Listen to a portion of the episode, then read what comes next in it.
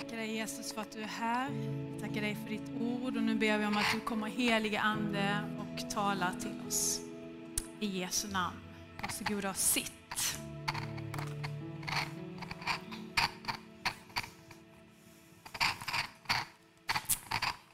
Hej. Ah, det, nej, nu måste jag ta av öronhänget. Vi försökte. Det var, ni såg mig nu. Det var snyggt när jag kom. Vill du ha kvar andra? Nej, äh, vi har kvar det andra tycker jag. Ja, ja, ja. ja, ja. Fåfänga går före fall, eller hur var det nu du sa? Mm. Just det. Hej, Citykyrkan Stockholm! Yay! Vilken start! Jag heter Marie-Louise Nilsson och jag är ju skåning, hör ni ju. Så jag vill bara säga, är här några skåningar in the house? Ja, det var... Nej. It's you and me, Gabriel. Yes. Kärlek. Eh, jag kände ändå hopp när liksom Gabriel, lovsångsledaren, bad på skånska, för då fanns det ju ändå hopp för den här. Men jag vill bara redan eh, säga nu att eh, till tolkarna, jag ber om ursäkt eh, för att jag är lite snabb, talar skånska och eh, förlåt säger jag redan nu. Så.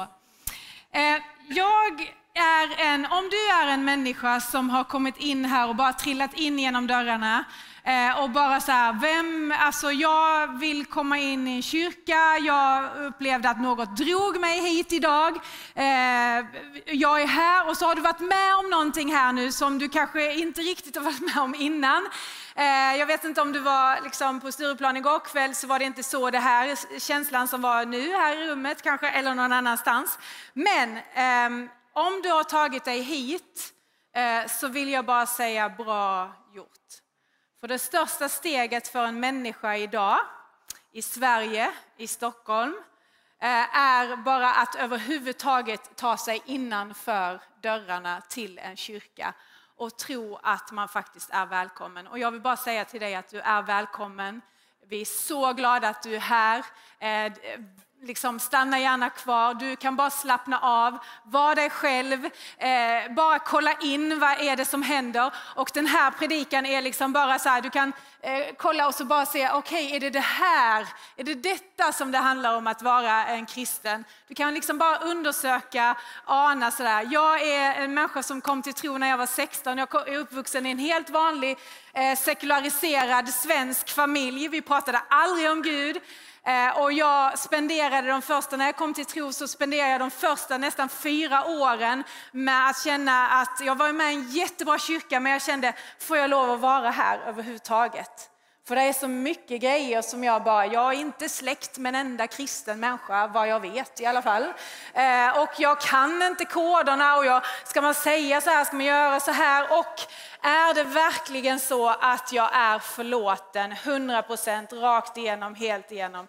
Så det tog mig nästan fyra år Eh, att faktiskt inse och förstå att ja, jag är förlåten, jag får lov att vara här. Och man behöver inte vara släkt med en enda kristen människa. Tjoho! Långt tillbaka. Nu är jag släkt, för nu har jag nämligen en man, alltså vi är inte släkt alltså, det är inte så att vi är kusiner, det blev fel. Eh, en man och eh, tre barn och de tre barnen är jag släkt med. Så, det är mina och de Eh, älskar Jesus och har fått liksom en tro. Det är jag jätteglad för. Jag har funnits i eh, lite olika kyrkliga sammanhang. Jag jobbar som pastor i Skåne, eh, präst, pastor i Skåne i många år. Sen har jag funnits i fem år i Jämtland utanför Åre och bott där. Älskar skidåkning, älskar snö och utifrån det så flyttade jag till Göteborg. Eh, nej. Bor just nu i Göteborg och där kommer jag stanna kvar, där kommer jag att vara. Eh, har under alla år egentligen funnits med på något sätt i Alfa. Jag hittade Alfa och eh, ehm, bara ville inte släppa det. Alfa är en grundkurs i kristen tro. Alfa startade i en, en lokal församling i London för nästan 30 år sedan har idag spridit sig till hela den världsvida kyrkan. Eh, finns i, liksom, eh, i alla världsdelar, finns översatt på 112 språk, nästan 113 tror jag vi är på gång med och vi försöker öka, öka, öka. Eh, finns översatt till arabiska, till farsi, till swahili, till franska och till danska. Så, så där finns liksom den. Och, eh, vi, jag jobbar för Alfa Sverige, jag har gjort det de senaste två och ett halvt åren och är bara så tacksam för det. För att vi får stå i att verkligen sätta fokus på det som är viktigt på riktigt och på det som är kyrkans uppdrag. Vi kan ju bli förvirrade i vad som är kyrkans uppdrag. Eh, men så här, kyrkans uppdrag är ett, det är att leda människor till en tro på Jesus Kristus. Två, och sen är det att få se till att växa och mogna i den tron. Det är vad kyrkans uppdrag. Sen så finns det andra saker som också är jättebra att göra och sådär. Men det är det som är kyrkans uppdrag. Och det får jag finnas med och jobba med och uppmuntra till så. Alfa är ju en, en, liksom en upplevelse nästan i, i tre delar. Det är gemenskap, man kan ha lite mat om man vill, men man behöver inte ha det. Men det är alltid gott med en kopp kaffe eller lite dricka och lite chips eller så, eller så har man en jättefin måltid. Men det är gemenskap, det är ett föredrag där vi som kyrka berättar det här är viktigt för oss, det här tror vi på. Och sen är den sista delen, det som är nästan det viktigaste, nämligen samtalet där du berättar vad är det som är viktigt för dig. Eh, Alfa är som ett vardagsrum för livets stora frågor och det är en möjlighet för dig här inne att ta med dig dina vänner, dina grannar, din släkting om du gillar dem. Eh, men det kan vara bra också att ta med din släkting om du inte gillar dem, för då kanske du börjar gilla dem sen. Eh, så att, och det är en plats för dig att bjuda in dina vänner till helt enkelt. Det är Alfa. Och bara innan vi går in i, i liksom Eh, predikan så vill jag bara ska få upp en liten slide här, tror jag, om att vi har en eh, möjlighet för dig att komma och veta lite mer om Alfa och vår vision och kring liksom vår, eh, att ha mission i Sverige, nämligen här den 27 oktober. Dels på morgonen mellan 8 och 9 eller mitt på dagen under lunchen mellan 12 och 1. Och vill du veta mer om det så prata gärna med min kollega Milla som sitter där nere. Eh, efter gudstjänsten och komma med på den. Liksom, eh, så. Nu går vi in i temat. Jag får ju lov att komma in liksom mitt i er allra ljuvligaste tema. Vi tror och temat idag är fullständig seger.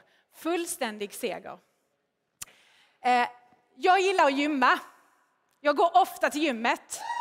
Jag vet att ni tänkte jag, ja, vem var du? Jag gillar dig jättemycket.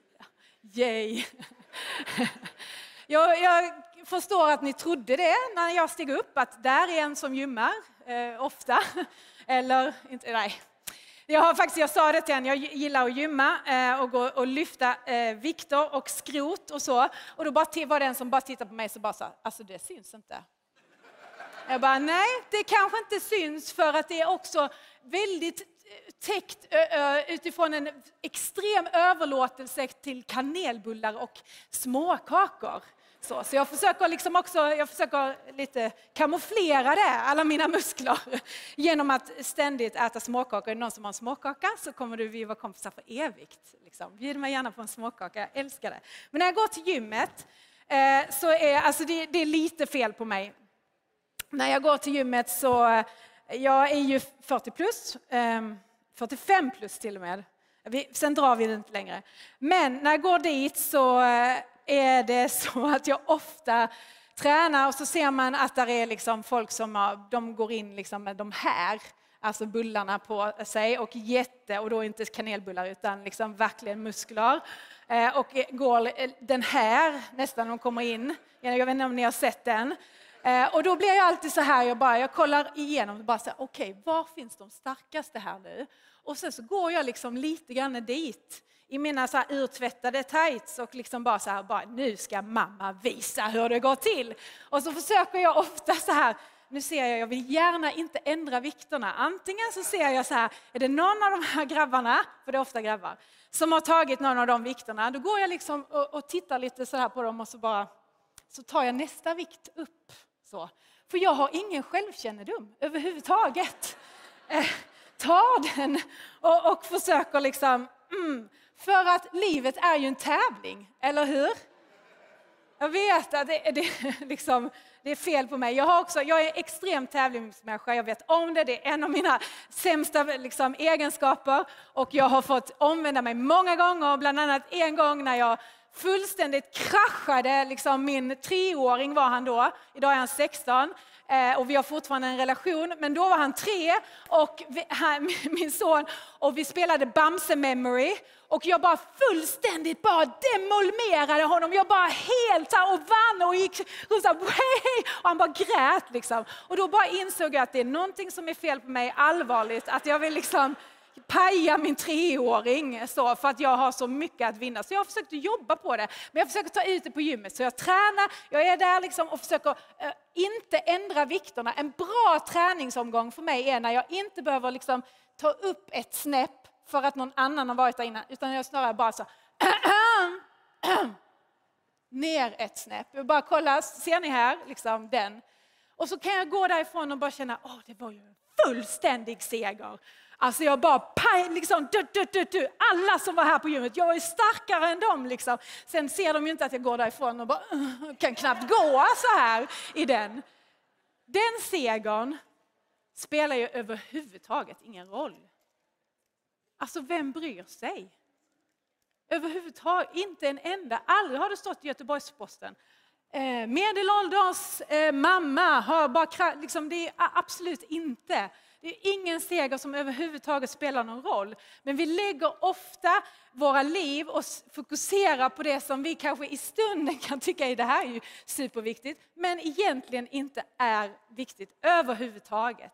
Vi pratar i kyrkan om en fullständig seger som inte handlar om på gymmet eller att liksom växa liksom mer i muskelmassa och så vidare, utan en fullständig seger som, som bygger på fundamentet att Jesus Kristus har dött på korset för alla människors synder, dina synder, mina synder och alla som någonsin har levt, lever och kommer att leva. Han har gett sitt liv på korset för att du ska få nåd, upprättelse, förlåtelse, befrielse, ett nytt liv i honom. Mening med ditt liv och förlåtelse. Han har gett sitt liv på korset, men inte bara att han har gett sitt liv på korset, det pratade ni om förra söndagen, utan han, om han bara skulle gett sitt liv, om han bara skulle ha dött, så hade det bara varit en helt vanlig död. Det hade varit en ganska makaber död, för han blev uppspikad på ett kors, han led under många timmar, han kvävdes långsamt till döds. Så det var en ganska jobbig död och vi hade kanske läst om den i historieböckerna, vi visste om att korsfästelser, det, det pågick liksom en bra bit in på 300-talet. Men han var inte bara så att han dog, utan han uppstod igen. Vi tillhör inte och talar inte bara om en korsfäst Jesus. Vi talar om en uppstånden Jesus. Det är det vi talar om. Så det är en seger som hör, det är en seger som påverkar genom alla tider, alla nationer, alla stammar, alla språk, alla människor. Mm. Alla människor. Så oavsett om du har kraschat ditt liv fullständigt eller om du lever liksom bara top notch, jag vet inte, i någon villa i Tyresö, var, var, I don't know. Oavsett var du är någonstans, fullständigt kraschat ditt liv eller om du liksom uh, bara tycker jag lever livet, så handlar den här döden och den här uppståndelsen om dig. Om dig. Så, det här är vad han säger. Eh, och som vi har eh, inriktat oss kring i eh, den apostoliska trosbekännelsen som vi går igenom här nu. Vad vi tror, trons fundament. Och det som bara är superintressant är att när vi går igenom den apostoliska trosbekännelsen, den kom till eh, runt 200 utifrån att det var bara helt lite snurrigt i kyrkan. Och man kände att nej, men vi behöver bara, vad är det? Vad är det vi läser om i Nya Testamentet? Vad är det vi ser som faktiskt eh, vi behöver lyfta fram och som vi behöver enas kring? Det kom en, lite, en annan trosbekännelse som heter den Nicenska trosbekännelsen hundra år senare som är mer liksom mustig och, och sådär. Men om vi bara är i den apostoliska trosbekännelsen så är vi just nu i att han steg ner till dödsriket. Är ni med mig? Han steg ner till dödsriket, uppstod på tre dagar ifrån de döda, steg upp till himmelen och sitter på Guds faders allsmäktige högra sida. När vi tittar på den apostoliska trosbekännelsen så är det lite komiskt. För att det andra, som att, typ att vi tror på att Gud har skapat den här jorden, vi tror på en allmänlig kyrka, vi tror på syndernas förlåtelse, vi tror på ett evigt liv, vi tror på uppståndelse från de döda. Allt det där, det kommer ungefär i de meningarna jag säger. Sen har vi, beroende lite på hur man räknar, eh, sju, åtta, nio liksom, meningar, påstående om vem Jesus är. Så när man ska banta ner kring vad är det som är absolut viktigast i den kristna tron så har vi en mening om den helige Ande. Eh, vi har en mening om syndernas förlåtelse, vi har en mening om eh, kyrkan, men vi har många meningar om Jesus. Vad säger det er? Jo, det säger att Jesus är extremt viktig och det är han som vi ska sätta fokus på. Och det är han som vi ska liksom, eh, fokusera på som kyrka. Den här fullständiga segern som vi pratar om, det bygger ju på att Jesus är sann. Och det han påstår om sig själv är sant. Och hans uppståndelse är sann. Där steppar jag precis ut. Vi har gjort en, en undersökning som släpps här nu som en någonting som heter Barna Group har gjort, eh, där man har, har frågat en ung generation eh, globalt som är troende kring just trons fundament. Och det som kommer fram där, jag ska inte säga några mer siffror utan bara precis det här, att 50 procent av alla eh, i den unga generationen som bekänner sig som kristna tror att Jesus har uppstått från de döda och är aktiv idag. Det innebär att 50 procent tror inte det. Det här är saker som utmanar oss, som skakar om oss. Utifrån att om inte Jesus har uppstått från de döda så spelar det ju ingen roll. Om inte Jesus är sann så spelar det ju ingen roll. Då kan vi samlas så här och ha god musik och det var jätte, de var jätteduktiga det här bandet. Jag lyssnar gärna på dem igen. Men det är inte därför vi samlas här. Så vem är Jesus? Vem är, eh, vem är han? Och är det det han påstår om sig själv? Är det sant? Jesus säger själv så här att om du vill lära känna Gud, om du vill komma nära honom, om du vill komma in i en intimitet med Gud, om du vill upptäcka mer vem han är, så säger Jesus själv så här, se på mig. För om du ser på mig, om du upptäcker mig, om du vandrar tillsammans med mig, om du följer mig, så kommer du att också förstå vem Gud är. Så kommer du också komma in i en relation tillsammans med min fader. Han påstår om sig själv så här, i Johannes 6 att han är livets bröd, vilket innebär att han är den enda som kommer att mätta din hunger helt och fullt och klart. Den där grabben kommer inte mätta din hunger, det där huset kommer inte göra det, den där karriären kommer inte göra det, den där bilen kommer inte göra det, den där perfekta rabatten hemma med de här, jag vet inte, jag kan inga blommor, dahlior, I don't know den kommer inte att heller mätta din hunger. Det kommer vara jättefint för dig att titta på de där blommorna, njuta av dem, Gud har skapat dem. Absolut, men det kommer inte mätta ditt, ditt djupaste begär, din stilla din hunger. Jesus han säger, jag är livets bröd. Han säger om sig själv så här att om nu sonen befriar er så blir ni verkligen fria. Det finns en frihet i hans namn som bara han kan ge dig. Det finns frihet i hans namn. Han säger själv så här, jag är världens ljus. Det finns ett sånt mörker i den här världen idag. Och det är många som drar. Många som säger kom här.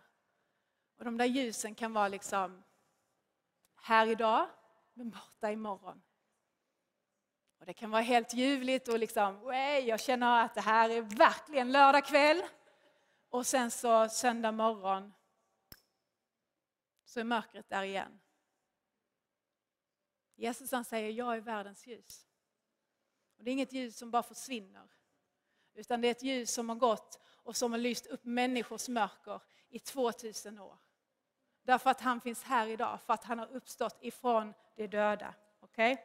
Jesus säger själv att han är vägen, sanningen och livet. Jesus säger själv så här, kom till mig alla ni som är helt slut, säger han i Matteus 11. Alla ni som är helt slut, ni som har kämpat, ni som har brottats, ni som har Ah, lyft massa skrot. Kom till mig så att ni kan få vila för er själ. Det finns människor här inne idag som behöver vila. Som behöver få vila för din själ. Och Herren säger, kom till mig. Kom till mig. Han säger också så här att den som har sett mig har sett Fadern. Hans liv levdes i fullständig bara kärlek. Han, hans undervisning var bara genomgående, eh, eh, bara sann, äkta, rakt igenom. Och utifrån detta så påstår han också, och så lever vi på att hans uppståndelse för de döda. Är detta verkligen sant? Häng med nu, för nu går det jättesnabbt. Och vill ni prata mer om detta så ska ni gå en alfakurs. Um, uppståndelsen, är det inte så att han igen, kunde han verkligen uppstå? Här är de vanligaste argumenten emot uppståndelsen. Man säger så här, ja men han dog aldrig. Graven var, man hittade inte hans kropp. Eh, så man säger, ja men han dog aldrig. Då finns det vittnesbörd om att när de kommer fram till Jesus och ser honom så ser de att han har dött. De väljer att inte krossa hans ben, vilket var vanligt när man eh, korsfäste människor. Så krossades man hans ben i slutet därför att eh, då dog de snabbare. När de kommer fram till Jesus så, ser, så krossar de inte hans ben för de ser att han redan var död tydligt, och det var inte en person utan det var alla soldaterna, alla som var runt omkring, ser att han var död. De, man säger så här, ja, men lärjungarna kanske stal kroppen. Vi vet ju var de la Jesus någonstans, men hans grav är namngiven, liksom, hans plats är namngiven. Ja, men det var säkert lärjungarna. Bara problemet var att lärjungarna var någonstans instängda, jätterädda, hade inte fattat ett dugg, vågade inte, plus att det var en stor sten för liksom, graven. Så, så det är inte lärjungarna. Då säger man så här, men myndigheterna, det var säkert myndigheterna som tog bort det. För det första så var det vakter, romerska vakter som stod utanför graven. Vakterna, om det var så att den personen, om det hände någonting där med den graven, så fick de plikta med sitt liv. Plus att det blev en sån enorm uppståndelse efter Jesus, enorm uppståndelse efter Jesu uppståndelse. Snyggt! Eh, och det blev en rörelse i den tidiga kyrkan som man försökte kväva. Varför tog inte myndigheterna bara fram, här är kroppen, kolla, här är han någonstans. Aldrig någonsin att de gjorde det. Och sen så säger man också att ja, men rövare stal kroppen. Inte troligt eftersom det fanns vakter också. Och de vakterna fick plikta med sitt eget liv. Mm. Lärjungarna mötte honom, inte bara en gång kan man tänka sig, ah, men de hallucinerade. Det var säkert någon, de hade, var någon svamp de hade ätit och sen så bara, här var Jesus, gött! så. Nej, det är väldigt svårt och man kan ju tänka det kanske var en gång. Men Jesus han visade sig över loppet av flera veckor, elva olika gånger för över 500 personer. Ganska svårt att få någon form av masshypnos på när det, man eh, olika tillfällen, olika människor på olika sätt. Och ett av de största argumenten för Jesu uppståndelse är ju också att Jesus han, faktiskt förändrade de här lärjungarnas liv. De här lärjungarna de var instängda i ett rum, de vågade inte göra någonting. De hade aldrig fattat, de fattade ingenting om att han skulle uppstå. Han hade undervisat dem när han talat om det, släppt lite så här, ja men det här och det här kommer. De bara, va? Jag fattar ingenting. Ändå så när de väl får möta honom så är det fullständigt, de förvandlas fullständigt. En kille som inte ens vågade säga till en liten tjej att ja, men jag känner Jesus några veckor innan. Den killen ställer sig upp och predikar inför tusentals människor. Vad är det som har gjort den förändringen? Tänker man, ja, men han gick en sån här självhjälpskurs på tre veckor. Nej, absolut inte. Han mötte den uppståndne Jesus. Han mötte den uppståndne Jesus. Där fanns någonting.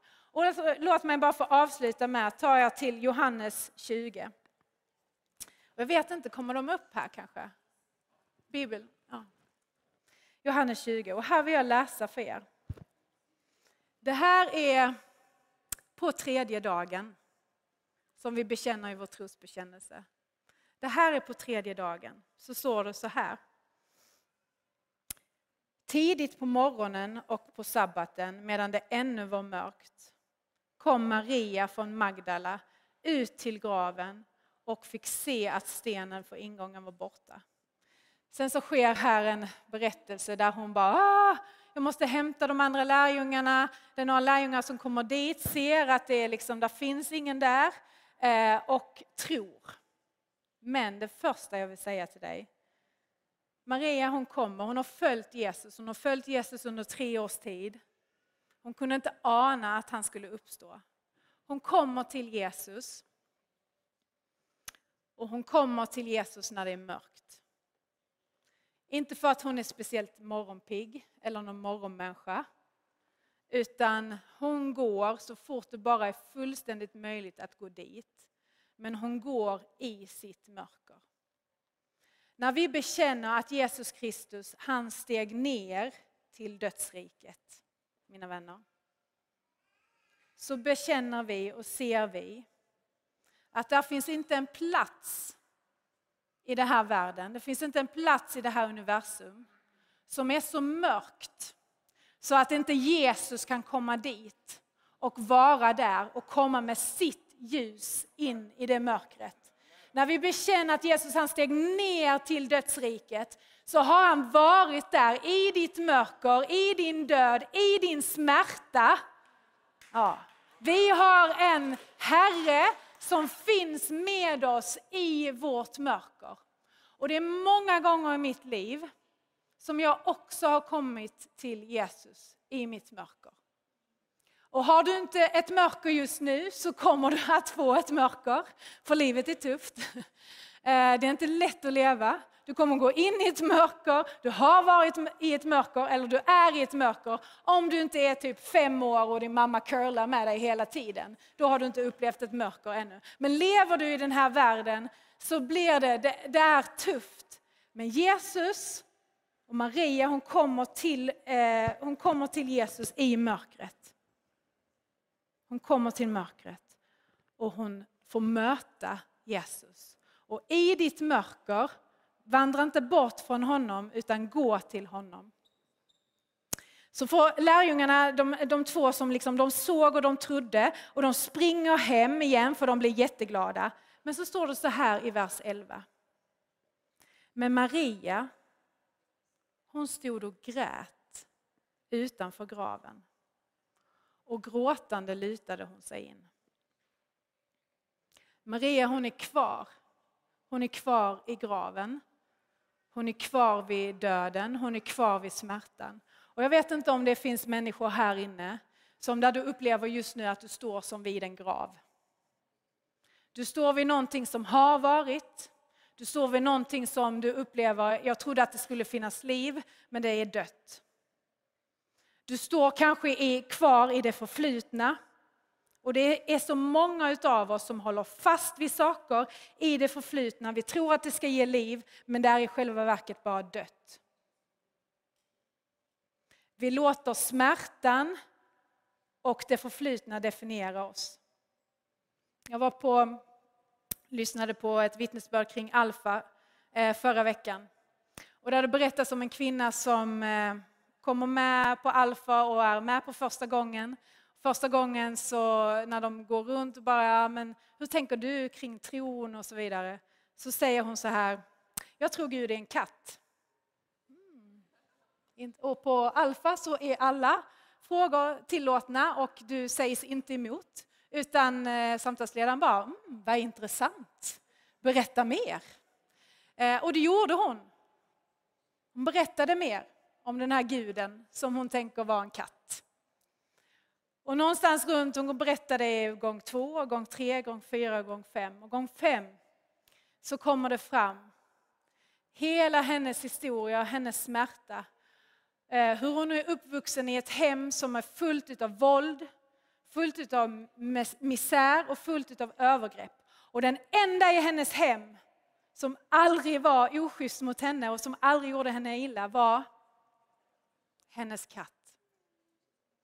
Och där någonstans så började en resa för henne och där hon fick ta emot Jesus och fick uppleva nåd och befrielse och förlåtelse. Men här är att varken att döma människor som kanske håller fast vid att man står vid en grav, det är för mycket smärta, Och samtidigt så vill jag säga till dig idag, släpp graven.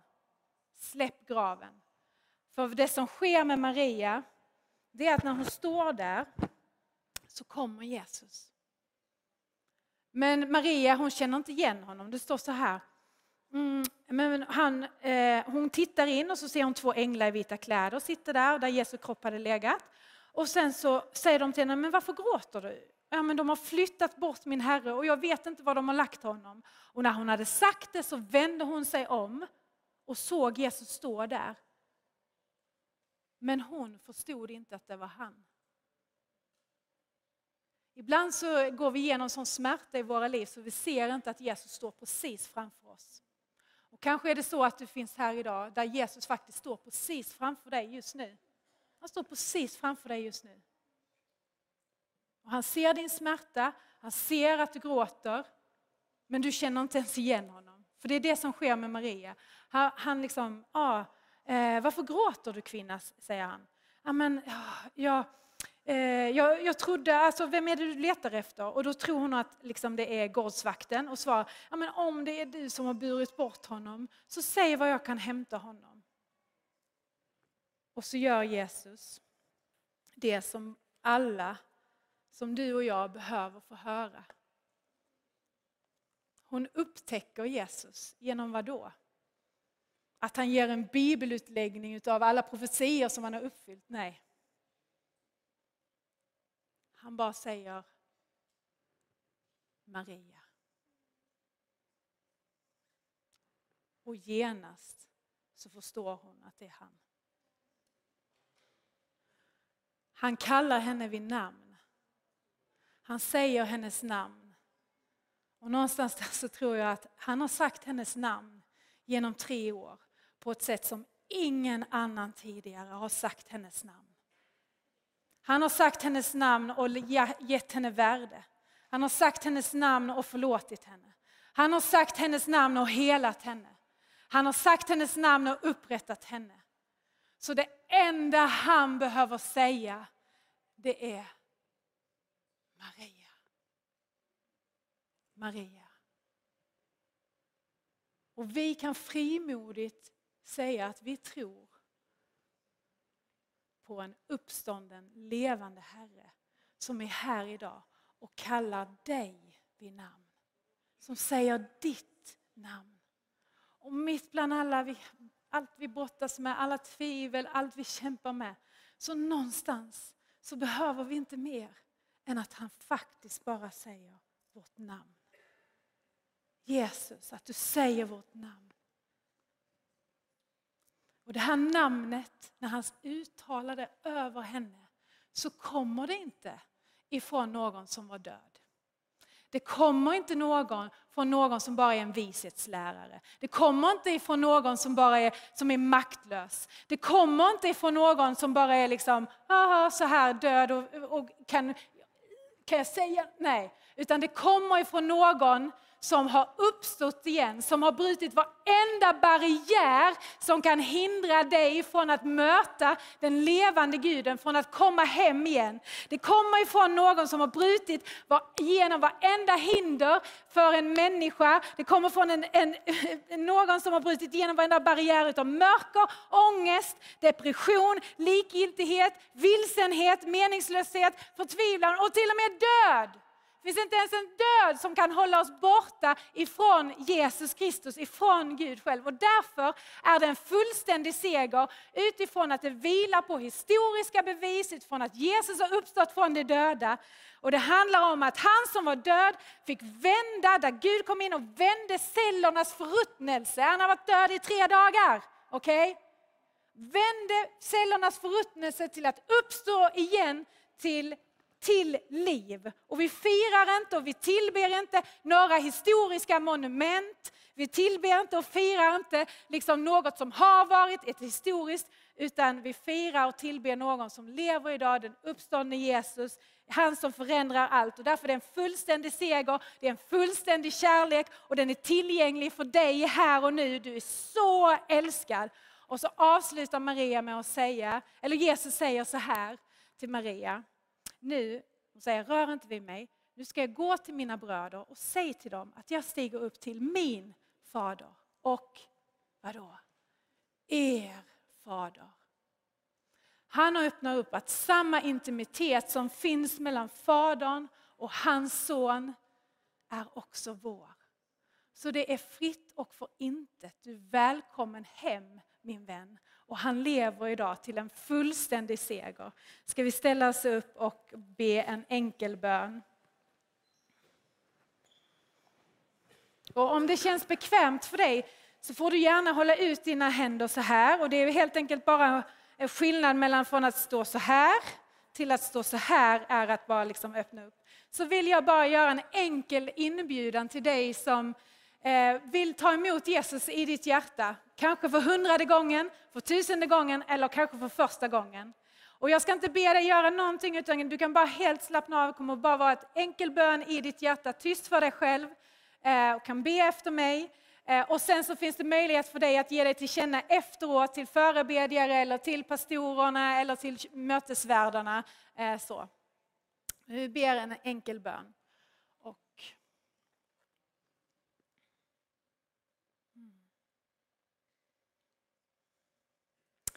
Jesus, ehm, du är här.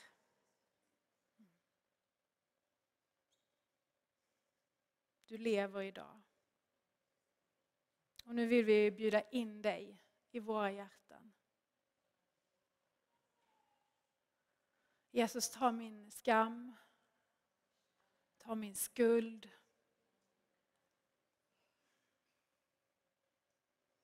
Ta det som binder mig från min synd. Bara ger det till dig just nu så ber jag om att du kommer och fyller mig med din heliga Ande. Tack för din förlåtelse. Tack för frihet. Tack för ett nytt liv i dig.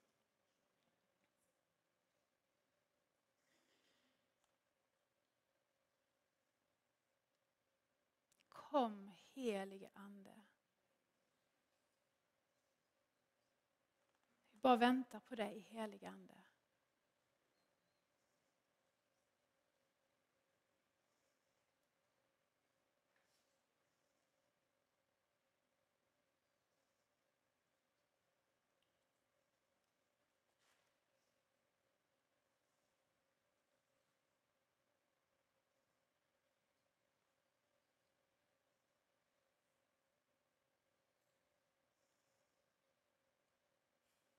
Ber jag för dem av oss som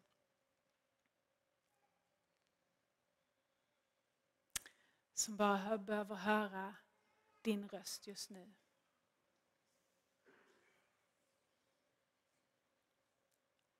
Som behöver höra att du säger vårt namn.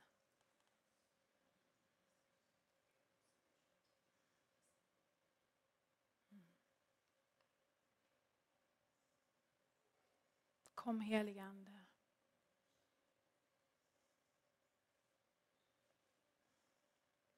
Så ber jag Jesus om frihet för de som är fångna.